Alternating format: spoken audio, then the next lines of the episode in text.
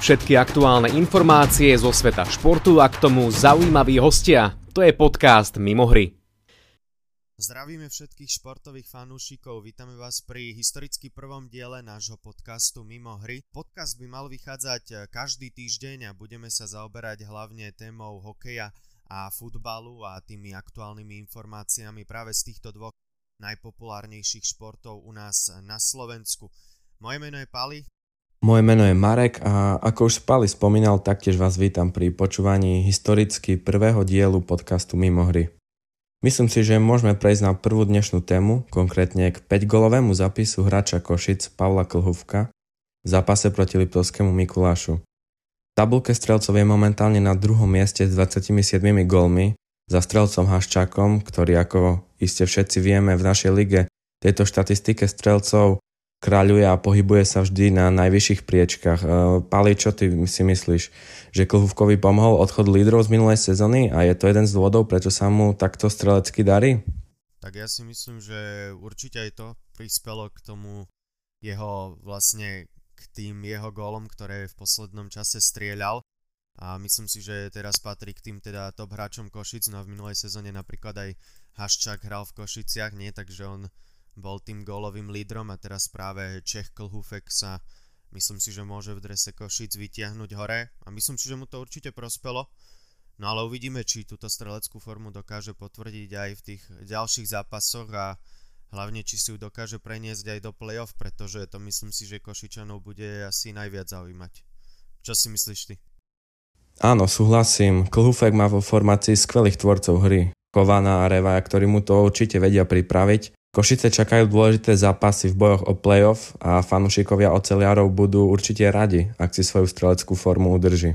Taktiež v Metropole východu došlo k trenerskej výmene, skončil Jan Šťastný a pokračovať bude jeho doterajší asistent Šimurda. E, myslí si, že to môže Košiciam priniesť ten správny impuls, ako bolo avizované z vedenia pred, pred najdôležitejšími zápasmi sezóny?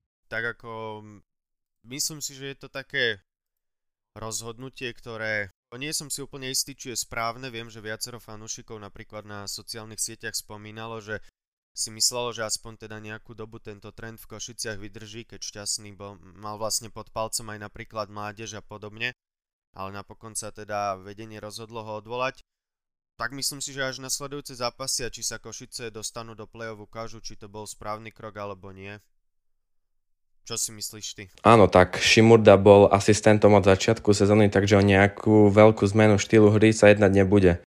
Košiciam to môže pomôcť, ale to sa dozvieme až v najbližších a najdôležitejších zápasoch celiarov. Hej, sa mi zdá, že aj Šimurda má nejaké skúsenosti aj s rolou hlavného trénera už, takže by nemal byť úplný nováčik, ale uvidíme. Teraz by sme sa mohli pozrieť možno aj na druhý kraj Slovenska, do Bratislavy, kde momentálne Slovan prežíva trošku takú eh, zlú formu. Z posledných piatich zápasov majú Belasi iba dve víťazstva, ale zaujímavé je aj to, že za posledné tri zápasy Slovan strelil doma len dva góly, aj to Michalovciam iba v tretej tretine. Takže čo si myslíš, Marek, bude to len nejaký krátkodobý výpadok, alebo to môže predznamenať aj nejaké dlhodobejšie problémy, ale Vieme zase na druhej strane, že Slovanu vypadli aj kľúčoví hráči ako napríklad Gašpar, Buček či Renford. Tí sú, respektíve boli dlhodobo zranení, takže si myslíš, že to môže byť spôsobené aj týmito absenciami? Určite jedným z hlavných faktorov môže byť absencia bodových lídrov. Slovan taktiež vymenil trenerský štáb, ktorá tá zmena vlastne mne nepripadá osobne možno nebola očakávaná a myslím si, že tá zmena nevychádza podľa predstav, zatiaľ je to vlastne len krátkodobý výpadok, možno po navrate zranených to bude lepšie a zvyši sa útočná sila. Fanúšikovia Belasich určite majú väčšie nároky a je to len na hráčov, ako sa po domácich prehrách znova naštartujú. Slovan jedným z ašpirantom na titul a pre kvalitu ligu by bolo určite dobré, keby sa im darilo a playoff by bolo o to zaujímavejšie pre fanúšikov našej typos Extraligy. No a momentálne im aj patrí štvrtá priečka v tabuľke, 78 bodov, takže myslím si, že tu že to miesto v playoff už majú prakticky isté takmer. Tam Detva je 6 zo stratou 11 bodov, tak myslím si, že to by mali zvládnuť. A na prvý poprad strácajú 6 bodov, ak dobre pozerám, tak to tiež akože nie je nemožné, že by sa dotiahli aj na prvý poprad, takže myslím si, že miesto v play-off majú isté, ale otázka je, ako, ako budú potom hrať vo vyraďovačke. Áno, tak môžem s tebou znova súhlasiť. Slovan určite bude bojovať o čo najlepšiu východiskovú pozíciu pred play-off, aj keď liga je veľmi vyrovnaná a taktiež ich čakajú dôležité zápasy o špic tabuľky. Môžeme prejsť na ďalšiu informáciu, ktorý slovenských fanúšikov určite bude zaujímať. E, Libor Hudaček prestupuje do švajčiarského Lozán. Niž nekam už túto sezónu na play-off nedosiahne a tak Libor určite chcel byť v zápasovom zaťažení pred blížiacimi sa majstrovstvami sveta, keďže rád reprezentuje Slovensko a patrí k lídrom nášho slovenského týmu na majstrovstvách. Tak ja si myslím, že tiež ako si spomínal, že vzhľadom na to, že nič nekamsku sa nedarí a že už s určitosťou teda nebude pôsobiť vo vyraďovacej časti, takže je to celkom pochopiteľné rozhodnutie. Libor vieme, že on rád chodí na majstrovstva sveta, že rád si oblečie dres slovenskej reprezentácie, takže Myslím si, že tento prestup mu, čo sa týka teda pôsobenia na majstrovstvách sveta, môže iba pomôcť. No áno, určite mu to pomôže, keďže vlastne stále patril k jedným tým lídrom do prvých dvoch formácií na majstrovstvách sveta, bodoval, na presilovkách bol určite jeden z dôležitých hráčov. No a máme tu takú zaujímavosť, že vlastne Libor Hudaček patrí do osmičky hráčov z 37, ktorí nastúpili Nižnekamsk v tejto sezóne a je, no vlastne tá osmička hráčov je jeden z nich, ktorý nemal v hodnotení plus minus záporné číslo. To je celkom zaujímavé, čo si myslíš ty? Ja si myslím, že áno, že to je určite pre neho veľmi dobré a určite to potvrdzuje to, že na ľade sa mu darilo, aj napriek tomu, že nič nekam teda nepatril k tým elitným týmom, ale napriek tomu tam predvádzal kvalitné výkony. Tak Áno, vlastne určite patril k tým bodovým lídrom aj ako štatistiky hovoria a bolo to na ňom vlastne postavené tie presilovky, takže určite je super, že bude pokračovať vo Švajčiarsku vlastne v kvalitnej lige a uvidíme, ako sa mu tam bude dariť, či mu tá zmena prostredia pomôže a bude pokračovať v tých dobrých výkonoch a v kanadskom bodovaní, ktoré mal si myslím dosť dobre na to, v akom týme bol, ktoré nebojovalo o prvé priečky. A veľa ľudí si aj myslí, že to môže byť nejaký veľký krok späť, ale švajčiarska liga je pritom dosť kvalitná. Napríklad aj Dominik Kubalik ešte pred pár rokmi hral v Švajčiarsku, teraz sa presadil v NHL, takže naozaj tá liga je dosť kvalitná, myslím si. No áno, určite tak tá liga patrí k tým najlepším v Európe. Hrajú tam aj nejakí zaujímaví Kanadiania, ale vidno to aj na Švajčiaroch posledné majstrovstva s hráčmi z ligy, myslím si, že hrajú naozaj, naozaj dobre ako na majstrovstvách sveta a na medzinárodnom fóre. No a možno by sme ešte prešli na našu predikciu pred koncom základnej časti, kde si myslíme, ako skončia tie týmy v top 6 našej typo z Extraligy ako taká posledná časť tejto a tejto časti o európskom, respektíve slovenskom hokeji. Tak Marek, môžeš začať? No, môžem začať. Uh, pre mňa to bude celkom, dá sa povedať, mám v tom nejak jasno, aj keď si nemyslím, že sa to musí splniť, keďže to je len moja predikcia.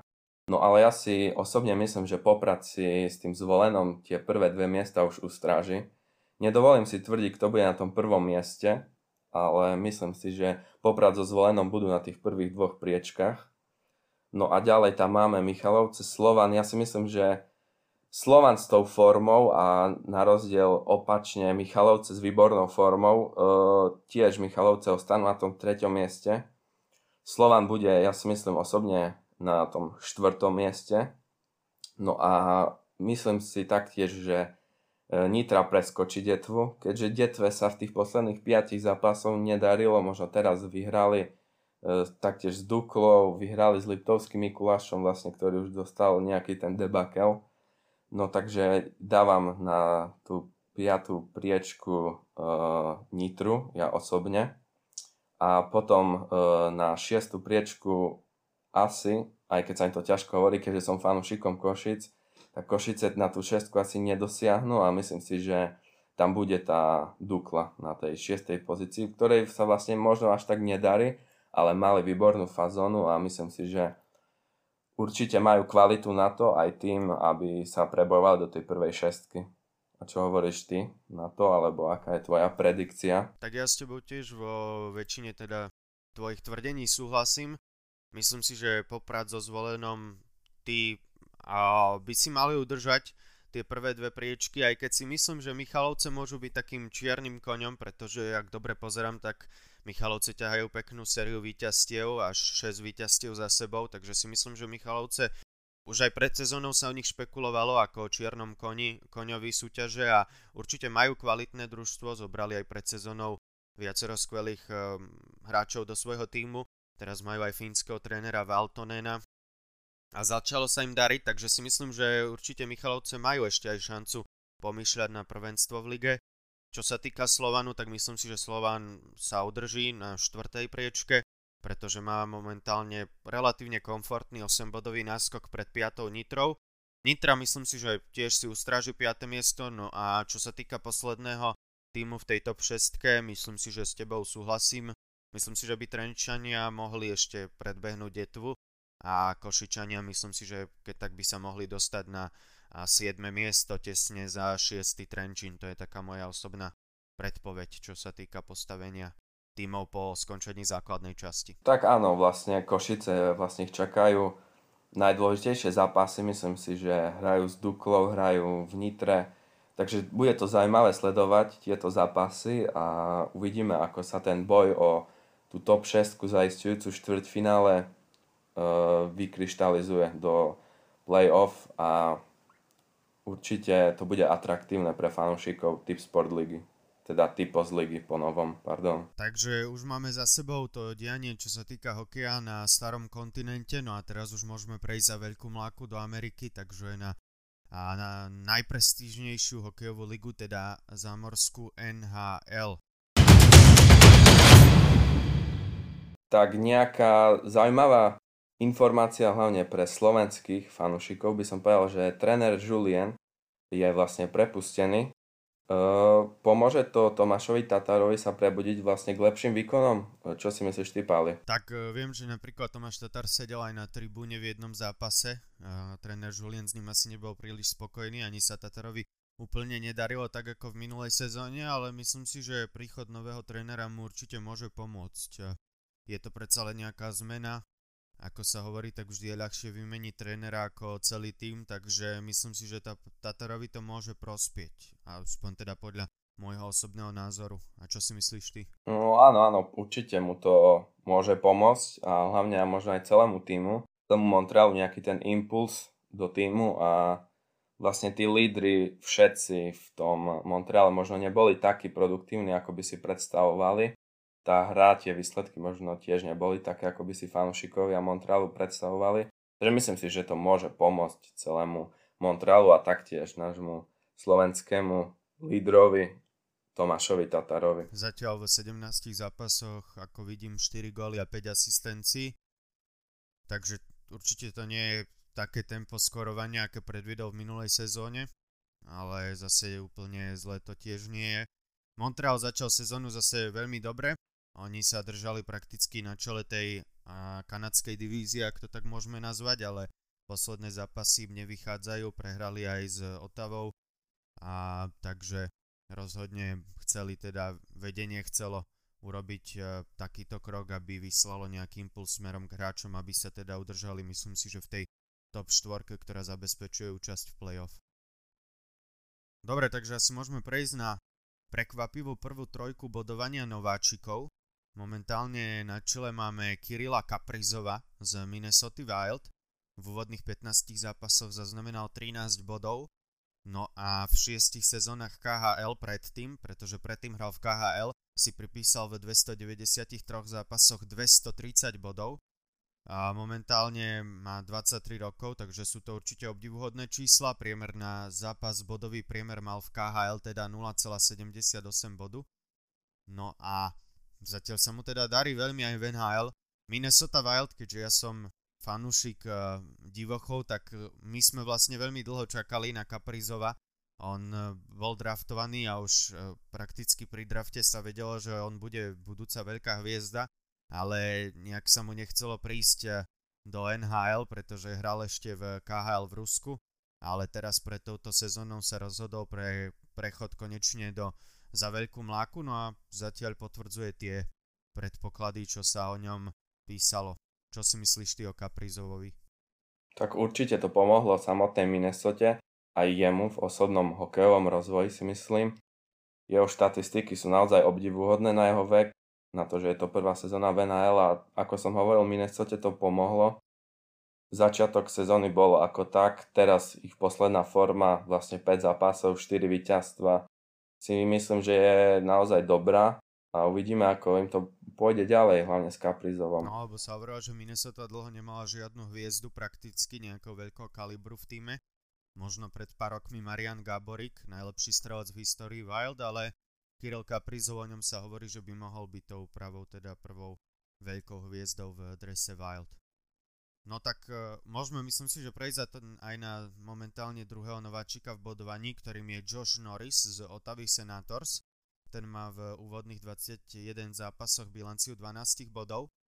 A Van Hale minulý rok odohral iba 3 zápasy, ale nepripísal si v nich ani jeden kanadský bod, takže o to pôsobivejšie myslím tých jeho 12 bodov v úvodných 21 zápasoch v tejto sezóne. Na farme Otavy Belleville Senators zaznamenal v minulej sezóne v 56 dueloch 61 bodov, čiže už tam preukazoval myslím si, že dobré znaky. Pred sezónou ho určite veľa ľudí nepoznalo to meno Josh Norris, ale teraz si ho zrejme zapamätajú, čo myslíš? Mm, áno, zapamätajú si myslím fanúšikovia Otávy.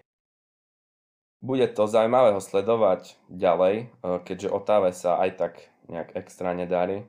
Ale určite napríklad tým Štucle alebo aj Josh Norris môžu pomôcť v tom bodovaní, v tej útočnej sile Otávy aj keď zatiaľ sa im nedarí možno tých 52 gólov v tých 21 doterajších zápasoch nie je nejaká žiadna slava.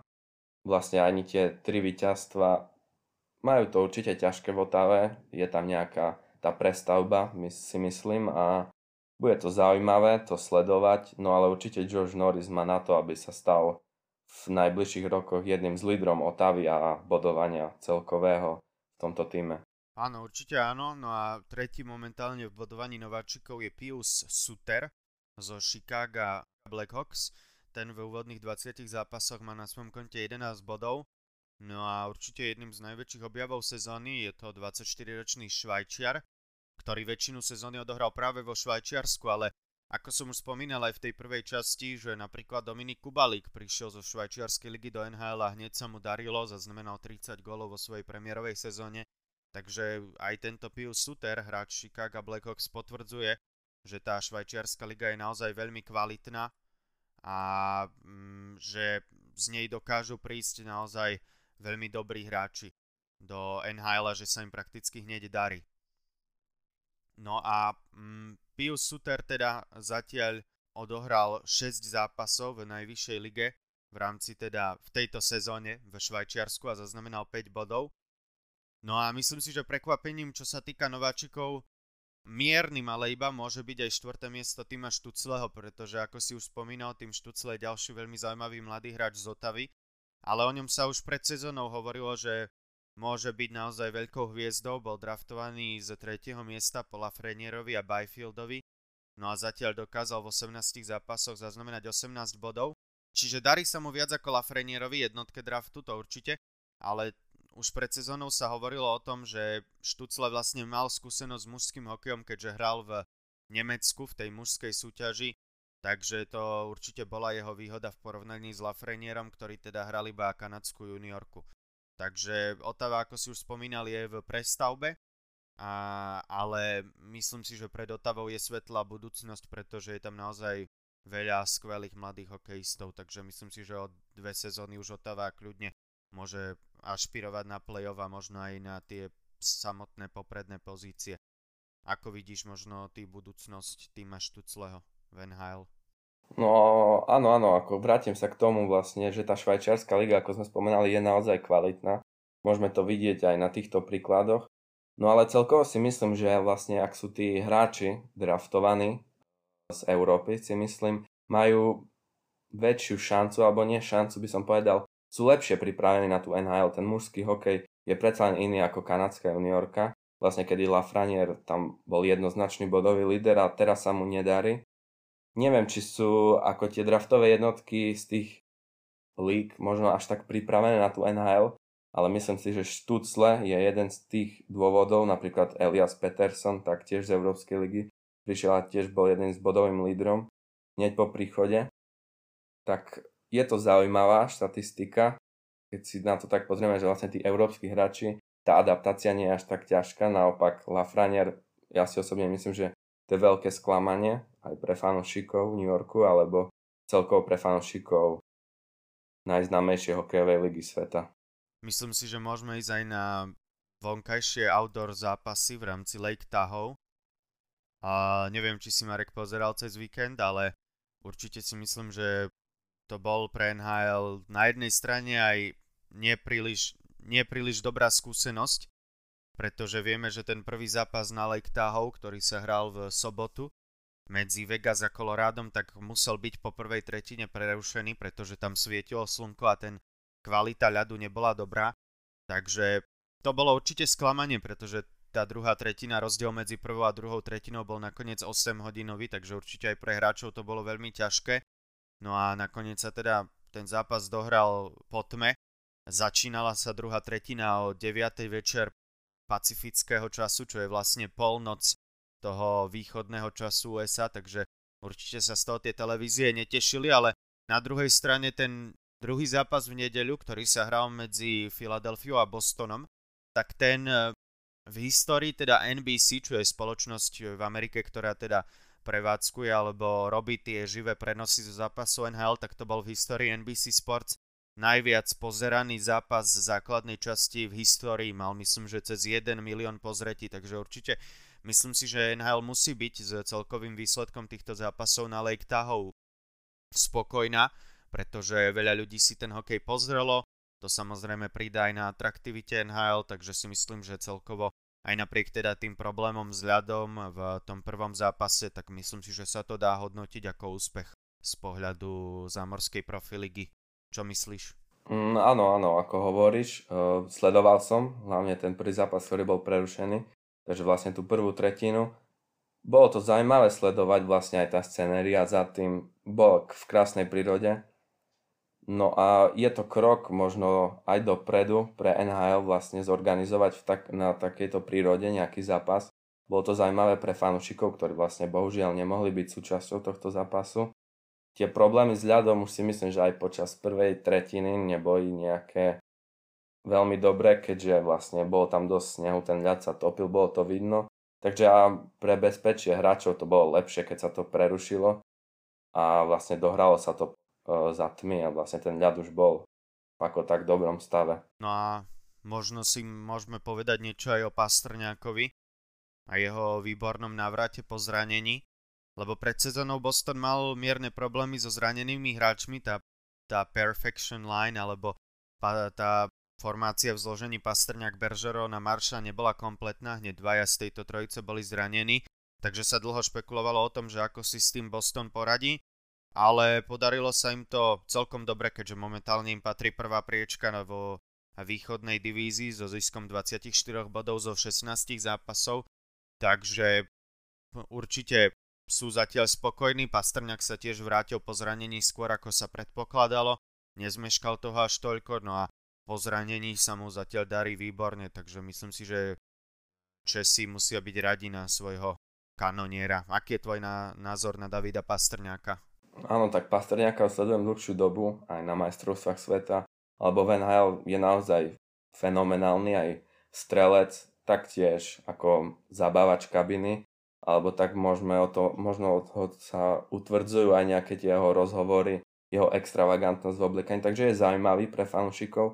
No a jeho návrat po zranení bol naozaj skvelý, zatiaľ si drží priemer gól na zápas 14 bodov v 9 zápasoch je obdivuhodné číslo po zranení Takže myslím si, že Pastrňák je naozaj skvelý hráč a kanonier Venhala a Česi môžu byť na ňo právom pyšní. Určite áno.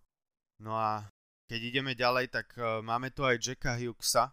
Jack Hughes, vieme, že tú prvú sezónu a tie draftové jednotky, ako sme už spomínali, niekedy majú ťažku.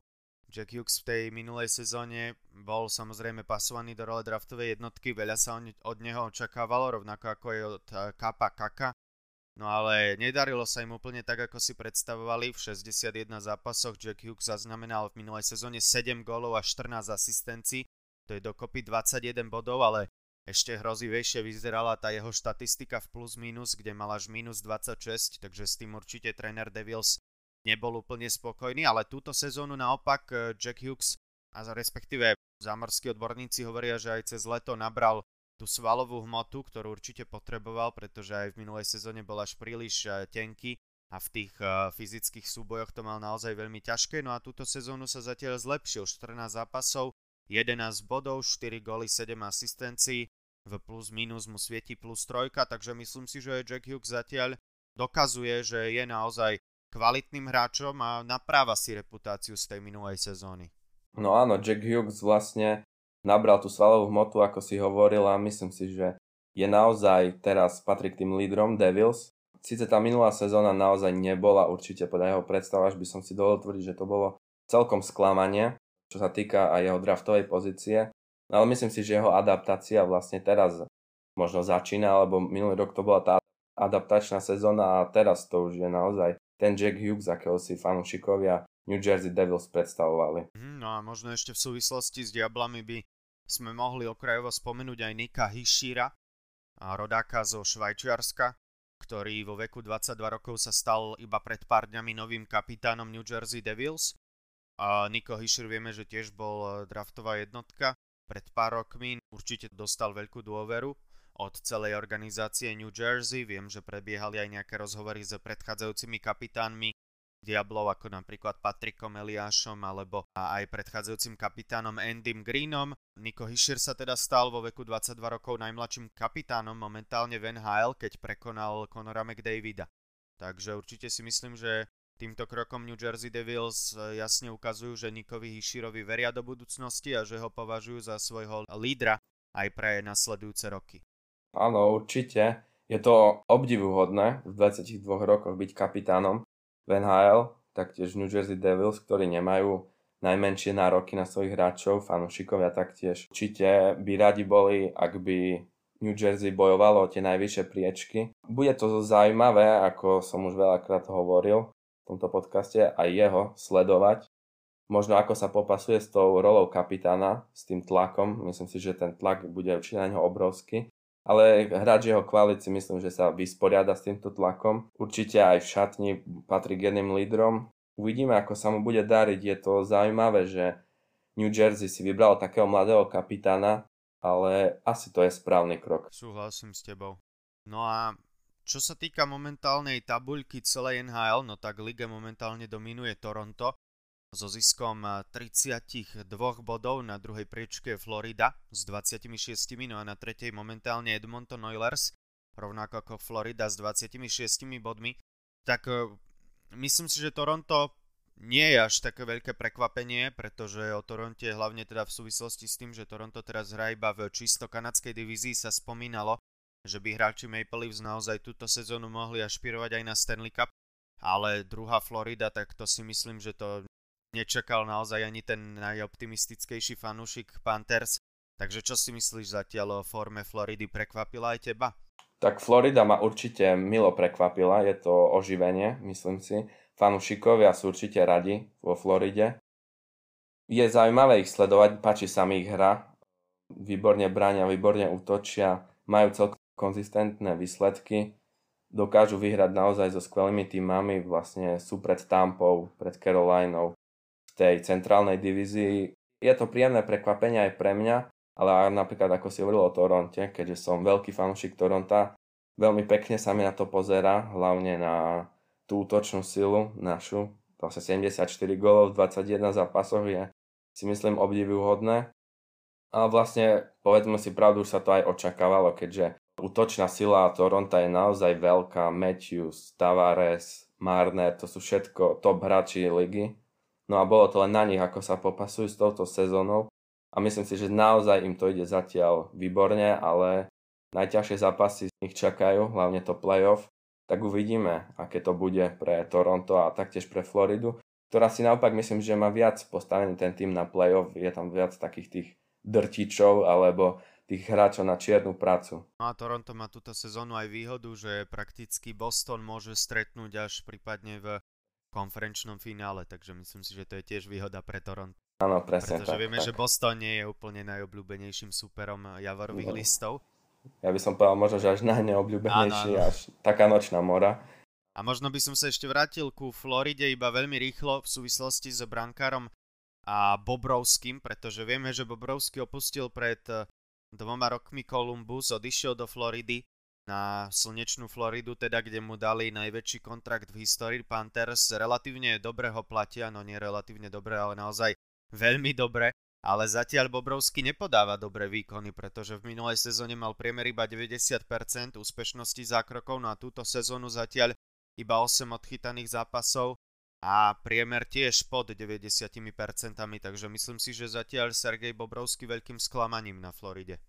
No určite sa od neho očakávalo viac. Vlastne tá jeho dvojka, Chris Dryder, uh, je lepší momentálne aj tá forma, aj tie percenta hovoria za všetko, ale myslím si, že Bobrovský a jeho skúsenosti, nejak sa to do tých záverečných bojov, vlastne celá sezóna ešte pred nimi, nejak sa to vylepší aj medzi nimi um, tými brankármi sa je dobre. Ja si osobne myslím, že Florida našla aj oporu vlastne v dvojke, ktorému sa darí, takže bude to zaujímavé a Bobrovský je to sklamanie osobne aj pre mňa, keď sa od neho očakávalo viac a vlastne Florida to dala najavo aj tým jeho platom, ktorý si spomínal, je naozaj obdivuhodný a uvidíme, ako to pôjde Floride ďalej. Uh, myslím si, že môžu pokračovať v tejto forme a určite to bude závisieť aj od Bobrovského, od jeho výkonov v bráne.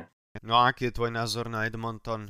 Tam asi to duo McDavid Dreisaitl všetko ťahá, nie? No jasne, to, oni sú už tradične, tradične výborní, fantastickí, skvelí, vlastne ten McDavid s Dreisaitlom, naozaj tí bodoví lídry v tom útočnom pásme, to rozmýšľanie, to je naozaj radosť na to pozerať. A Edmonton túto sezónu, naozaj ten, tá útočná sila je naozaj veľká vlastne. Aj McDavid s Dreisaitlom vedia pozdvihnúť, možno nie až také hviezdy a vedia im pripravovať šance, taktiež dávať goly, takže je to naozaj, tá, čo sa týka Edmontonu a ich fanúšikov, určite dobre a panuje tam spokojnosť. Ešte aj tam majú napríklad Nugeta Hopkinsa, to je asi tretí do partie, no a darí sa aj gólovo v tejto sezóne celkom Poliarvimu. Takže myslím si, že Edmontonu zatiaľ všetko vychádza tak, ako si predstavovali. Uvidíme, čím to ale vydrží, pretože aj pred pár zápasmi McDavid Dreisaitl boli na ľade posledných 5 minút, ak sa nemýlim celých, takže to sa ešte môže vypomstiť prípadnými zraneniami a to potom môžu byť veľké komplikácie pre Edmonton. No áno, určite súhlasím. Znova a vlastne tá sila McDavida, Dreisaitla aj na Jetta Hopkinsa je naozaj skvelá. Uvidíme, ako tieto útočné esa sa popasujú s ďalšími zápasmi. No ale môžeme prejsť napríklad na Matthewsa, ktorý v, e, v 19 zápasoch strelil 18 gólov, čo je takmer gól na zápas. Možno ani tá legenda Ovečkin v predchádzajúcich ročníkoch nedosahovala takéto mety. Je otázka, či mu to vydrží, čo si myslíš ty? Tak uh, myslím si, že Matthews naozaj momentálne má fantastickú fazónu, čo sa týka strieľania golov. Myslím si, že o ňom sa už veľa rozprávalo vtedy, keď bol draftovaný do Toronta. Uh, je naozaj považovaný za jednu z najväčších hviezd ligy. Vieme, že bol napríklad aj na obale hry NHL v posledných rokoch, takže určite liga na ňom veľa stavia, ale paradoxné je to, že v posledných rokoch prakticky ani raz sa o ňom nehovorilo ako o jednom z najväčších kandidátov na zisk Hart Trophy. A nikdy nebol v nejakej tej konverzácii, akože úplne v tej špičke ľadovca, možno bol považovaný za desiatého najväčšieho favorita alebo tak. Ale túto sezónu to vyzerá naozaj tak, že by sa mohol pokúsiť získať aj tú trofej pre MVP ligy, naozaj sa mu darí a túto sezónu ako keby skutočne naplňa ten svoj pravý potenciál. Čo myslíš ako ty fanúšik Toronta? No áno, naplňa ho. Ako naplňal ho aj v minulých sezónach, možno nie až tak ako teraz. Nebol až taký výrazný, ale tento rok mu to naozaj sadlo od začiatku. Taktiež má šancu na prekonanie historického rekordu. Vlastne ťahá 16 zápasov bodovú šnúru, čo je naozaj impozantné. Napríklad všimol som si, tuším, pred dvoma alebo troma dňami vlastne kurz na jeho bodový zápis v zápase v stavkových kanceláriách bol 1.15, 1.18, čo je naozaj malé. A my zive uvidíme, či sa mu podarí prekonať tento rekord v klube. Vlastne rekord je 18 zápasový a bude, bude to zaujímavé, ale myslím si, že naozaj ten potenciál naplňa. Naplňal ho aj doteraz, ale teraz je naozaj na takom výslne, by som povedal. A ten priemer skoro gol na zápas o tom svedčí. No a možno by sme sa mohli presunúť aj do New Yorku, New York Rangers na Manhattane tak uh, tam má takú nepríjemnosť Artemi Panarin, ktorého vlastne v Rusku doma obvinili z nejakých násilností a kvôli tomu teda Paran, Panarin aj dočasne opustil tým. Panarin je zatiaľ najproduktívnejším hráčom v tejto sezóne. Na strane Rangers 14 zápasov, 5 gólov, 13 asistencií, 18 bodov, takže darí sa mu zatiaľ aj v tejto sezóne, priemer nad jedným bodom.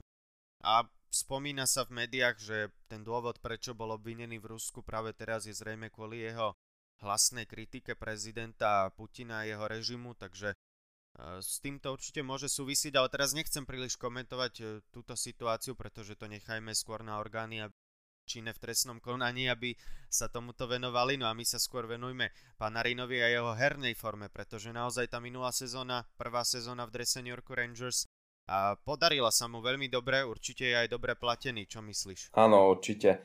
Ten jeho plat je vlastne druhý najlepší v lige po McDavidovi a možno trošku sa vrátim k tomu, čo hovoril. Ja som osobne nesledoval nejak tie správy, vedel som, že niečo tam je, nejaké to obvinenie. A tak ako si hovoril, netreba to rozmazávať. Sú na to iní ľudia ako my dvaja. No a tá jeho forma celkovo minulá sezóna, tohto sezóna je skvelá vlastne to tvorenie hry mu naozaj ide. Taktiež vie dať gol, pomáha tomu New Yorku, naozaj pozdvihol kvalitu útoku a myslím si, že v New Yorku je naozaj veľa tých hráčov v útoku, ktorí môžu podávať veľmi dobré výkony popri ňom. Napríklad taký Kapo Kako, ktorý sa tiež potrebuje zdvihnúť po neúplne vydarenej sezóne prvej ako draftová dvojka. Uvidíme, ako sa bude Rangers dariť. Bude to pre nich osobne ťažké, si myslím, bez toho Panarina, keďže odišiel, neviem, kedy sa vráti, neviem, či ty máš nejaké informácie, osobne som to nejak veľmi nesledoval, takže kedy asi sa vráti, alebo sa to nevie. Myslím si, že sa zatiaľ nevie ešte celkom naisto, takže nemám nejaké bližšie informácie, kedy by mal byť späť. Ale verme teda, že čo najskôr sa vráti opäť. Áno, áno, určite pre kvalitu ligy aj pre kvalitu Rangers je to naozaj velikánska, velikánska hviezda, takže Uvidíme, ako sa to vyvinie, tá situácia v Rusku a myslím si, že pre kvalitu ligy by bolo čo najlepšie, aby sa určite vrátil čo najskôr a taktiež pre Rangers. No a možno keď ešte zostaneme v New Yorku, tak tam je ďalšia nepríjemnosť, čo sa týka Rangers, konkrétne obranca Tony DeAngelo. Určite naši poslucháči už zachytili, že tento obranca už nehrá v NHL. Bol jeden z najproduktívnejších obrancov minulej sezóny, naozaj sa mu mimoriadne darilo. Zaznamenal v 68 zápasoch 15 gólov a 38 asistencií, čo je teda dokopy, ak správne počítam, 53 bodov, takže určite solidná sezóna, navyše v štatistike plus minus mu svietilo plus 12. Ale táto sezóna, tak to je zatiaľ úplne odlišný príbeh, 6 zápasov, 0 gólov, 1 asistencia, v tabuľke plus minus mu svietí 6 minusových bodov. No a to ani tak nebol dôvod, prečo ho teda preradili do týmu AHL, ale skôr ten, tým dôvodom bolo jeho zlé správanie, hlavne teda jeho nemiestne vyjadrenia na Twitteri, ktoré sa nezhodovali s organizáciou alebo s názormi New York Rangers. No a zároveň aj zlé správanie v šatni. Spomínala sa napríklad jeho hádka s brankárom Alexandrom Georgievom, po tom, čo dostal gol v predlžení, ale pritom vtedy bol na ľade aj práve Tony D'Angelo, No a Rangers ho následne umiestnili na listinu voľných hráčov, čo znamená, že absolútne hoci ktorý iný tým z NHL si ho mohol stiahnuť v prípade, ak by o neho stal. Myslím si, že určite keď v minulej sezóne zaznamenal 53 bodov, tak určite by za iných okolností by si ho veľa tímov veľmi radi zadarmo stiahli, ale aj to, že si ho nikto nestiahol, myslím si, že iba reflektuje to, že v NHL zrejme aspoň teda na teraz skončil. Uvidíme, či sa polepší, čo myslíš. No áno, je to zaujímavé vlastne, že si ho nikto nestiahol, ale tými všetkými vecami, ktoré sa udiali, možno to je aj nie samozrejmosť, ale určite to správanie nebolo na mieste. Tony D'Angelo naozaj hviezda, čo sa týka obrancov NHL, produktívny, tak ako si vravel. Je to zaujímavé, čo sa stalo. Ťažko sa mi to komentuje, neboli sme tam, ale tá listina voľných hráčov naozaj teraz na tej farme. Uvidíme, ako sa s tým vysporiada, možno príde do Európy, možno ďalšiu sezónu dostane nejakú šancu, alebo možno ešte aj v tejto sezóne. Uvidíme, ako sa to vykryštalizuje a Tony D'Angelo určite pre kvalitu New York Rangers znamenal veľkú silu v obrane, hlavne čo sa týka podpory útoku, tak tiež vedel určite aj brániť. Plus 12 je toho naozaj skvelým ukazovateľom, že vedel podporiť útok aj obranu. No som z toho možno aj trochu prekvapený, čo sa udialo, to jeho správanie, ale myslím si, že je správny krok e, vlastne organizácie, že sa k tomu takto postavila. Čo si myslíš ty o tomto kroku? Asi to bolo určite správne a nebudú si skakať po hlave chlapci v šatni. Áno, ja si myslím, že aj to, že si e, nikto z ostatných 30 tímov nestiahol, že aj to potvrdzuje, že to bol správny krok a Nikto nechce mať takéhoto hráča v šatni, ktorý robí problémy. Presne tak, presne tak. Možno to bol nejaký výpadok, ale tak každý si je strojcom svojho šťastia. No a posledný možno bod, ktorého by sme sa dnes chceli dotknúť v rámci tejto prvej časti nášho podcastu mimo hry budú králi z Los Angeles, víťazi Stanley Cupu spred pár rokov. Los Angeles Kings momentálne ťahajú fantastickú formu, 6 víťazstiev za sebou postupne dokázali poraziť San Jose, Minnesota, dvakrát za sebou Arizonu, no a naposledy aj dvakrát za sebou St. Louis. Momentálne im patrí tretia priečka v západnej divízii so ziskom 21 bodov z 18 zápasov, takže osobne si myslím, že sa to od LA Kings nečakalo, že by bojovali o playoff, skôr by som to možno v tej západnej divízii očakával od tímov ako Vegas, St. Louis, Colorado, Minnesota, možno Arizona skôr ako Los Angeles, prípadne San Jose, ale králi ukazujú, že aj napriek tomu, že možno nepatria k tým úplne najväčším favoritom, že dokážu tých svojich superov prekvapiť. Aký je tvoj názor? Áno, áno, prekvapujú ich a myslím si, že sezóna im zatiaľ naozaj vychádza. Aj keď nejaký výpadok tam bol, mali tam nejakých 5 prehier po sebe, ale naozaj tá forma teraz sa zdvihla. Týmito zápasmi naozaj Strieľajú veľa gólov, napríklad San Jose, ktoré má celkom dobrú obranu, strelili 6 gólov doma, čo je naozaj dobrý ukazovateľ. Myslím si, že na tom môžu stavať a LA Kings je pre mňa veľkým prekvapením a hlavne príjemným prekvapením, ako zatiaľ s ich postavením v tejto sezóne. Súhlasím absolútne. No a týmto sme sa už vlastne dostali na záver našej prvej časti podcastu Mimo hry. Veríme, že ste si ho užili a že ste sa trochu aj zabavili. No a na teraz je to teda odo mňa a od e, Mareka všetko. V tejto chvíli vám ďakujeme za pozornosť, no a budeme sa na vás tešiť už o týždeň. Áno, ďakujeme pekne za pozornosť, zdravíme poslucháčov a prajeme veľa zdravia v týchto ťažkých časoch. Do počutia. Dopo. Všetky aktuálne informácie zo sveta športu a k tomu zaujímaví hostia. To je podcast Mimo hry.